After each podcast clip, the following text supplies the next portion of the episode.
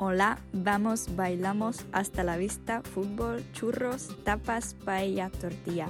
Pokud chceš umět i další slovíčka, která se ve španělštině nacházejí, tak poslouchej dál. Španělština stér. Hola, ahoj, já vás vítám u další a nové kulturní epizody podcastu Španělština stér.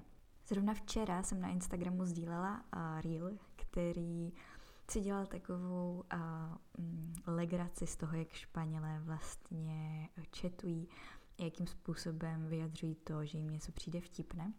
A napadlo mě, že bychom si o četování uh, mohli říct uh, něco víc, protože si myslím, že jsou v tomhle Španělé a teda většina Hispánců uh, docela specifičtí. Pokud jste si někdy psali uh, s nějakým Španělem či Latino, nebo teda člověkem z Latinské Ameriky, tak uh, si myslím, že tohle všechno budete znát. Ale pokud ne, tak uh, je dobré vás na to připravit, protože mají opravdu uh, pár specifických věcí, které jsou vtipné a nám ostatním nepřijdou tak úplně normální. Prvním je tedy to, co jsem už zmiňovala na Instagramu v Reels a je to tedy fakt, že místo smějících se smajlíků používají výraz cha cha cha. A v psané formě se to teda píše z j, protože j se ve španělštině, jak už všichni víte, vyslovuje jako ch, takže ja, ja, ja. No a takhle vlastně vyjadřují to, že jim něco přijde vtipné. Zapomeňte na smajlíky, to tam nefrčí, prostě všichni používají tady tenhle výraz. V tomhle smyslu ze mě podle mě Španěl nikdy nebude, protože já prostě nedám dopustit na takové ty smějící se až plačící se uh, smajlíky, kterými prostě vyjadřují úplně stejnou emoci a přijde mi to asi normálnější. Dalším španělským specifikem, uh, co se týče četování, je teda to, že používají všichni WhatsApp a na daleko větší bázi než my. Myslím si, že v Česku uh, lidé daleko víc používají třeba Messenger na to, aby si četovali, nějak se dorozumívali. WhatsApp samozřejmě lidé znají, někteří ho používají. Já si na něm třeba takhle píšu s rodinou, ale myslím si, že s nikým jiným si moc na WhatsAppu a nepíšu, myslím teď s nikým jiným z Česka, kromě mých studentů, a protože si myslím, že je dobré používat právě WhatsApp, aby i moji studenti měli daleko větší španělský zážitek, protože ve Španělsku, když nemáte WhatsApp, tak nežijete.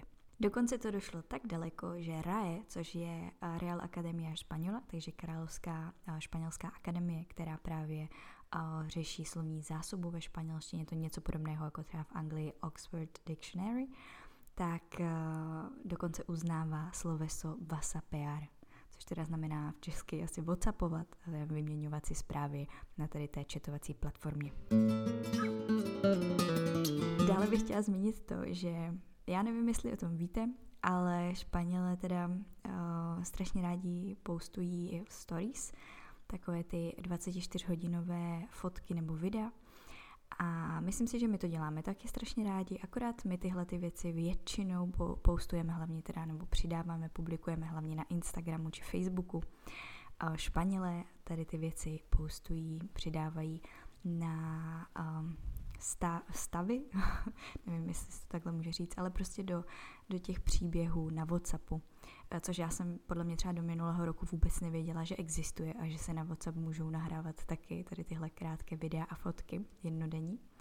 Ale ve Španělsku to opravdu jede a pokud chcete něco zjistit třeba o vašem novém objektu, který právě je ze Španělska nebo z nějaké latinskoamerické země, tak uh, ho nestolkujte tolik na Instagramu, ale možná běžte radši na WhatsApp, pokud máte jeho číslo. WhatsApp je dokonce tak populární, že pokud si něco objednáte, pokud jdete třeba do fitka, pokud uh, máte členství někde v yoga klubu, pokud uh, řešíte něco, prostě s kýmkoliv, s kým byste si v Česku normálně vyměňovali spíše e-maily, tak uh, budete vše řešit na WhatsAppu, protože opravdu Španělé WhatsApp vnímají jako i hlavní komunikační kanál a proto i když si třeba objednáte něco z internetu, tak eh, vám posílají uh, avízo, že už to třeba přišlo nebo odešlo přes WhatsApp, což mi taky přijde takové úsměvné. No a poslední věc, kterou bych chtěla zmínit, jsou hlasové zprávy. A myslím si, že existují jen dva typy lidí a to jsou lidé, kteří milují hlasové zprávy a lidi, kteří je nesnáší, protože vám přijde a vy nevíte, co tam je. A ne vždycky si můžete tu zprávu hned poslechnout a může to být dost otravné, tak ve Španělsku, pokud jste tento druhý typ člověka, budete mít opravdu problém, protože 99% lidí posílá hlasové zprávy. A je to daleko populárnější než četovat text nebo prostě psát textovou zprávu. Tak doufám, že jste se třeba pobavili, že budete daleko víc připravenější na ten četovací španělský svět. A pokud jste se v něčem našli, pokud máte s něčím zkušenost, tak mi dejte určitě vědět do komentářů. To už bude pro dnešní epizodu úplně vše. Mějte se krásně a v pátek se můžete těšit na slovní zásobu, která se tentokrát bude týkat uh, měsíců v roce. Adios. thank you